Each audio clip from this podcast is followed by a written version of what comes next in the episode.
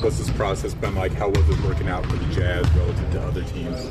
Well, the process has been great. Uh, here with the Jazz, it was, it was, a great workout, and they really pushed us. They had really great energy. I think we all worked hard and uh, got better today. What are you most looking to, to show during a session like this? Uh, just really show my game. Wanted to play to my strengths, play confident, uh, show the ability I could shoot and score and uh, defend uh, with my length, and just really just play my game, be myself.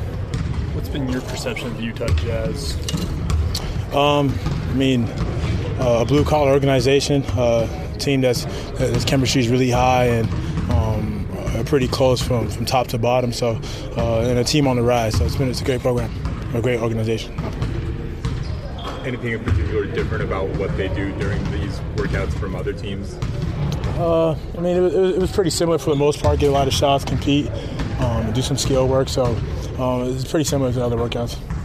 How similar is it to what you did like in college and the stops that you had?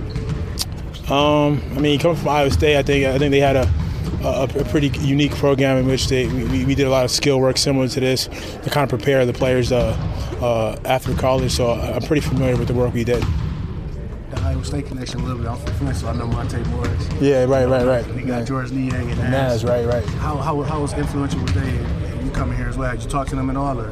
Uh, I spoke to George a few days ago. Uh, he wished me well. May say he's proud of me and to keep going, and keep working hard. So it was good to hear from him. And uh, it's always love. Uh, Monte will always reach out if he, if he, sees me doing something well. Obviously, Naz being from Canada, we have a connection. So uh, and we're pretty close. So it's good to see those guys doing well. How much confidence does that, does that give you knowing you can play in the NBA because you see what the Iowa State guys have done on this level?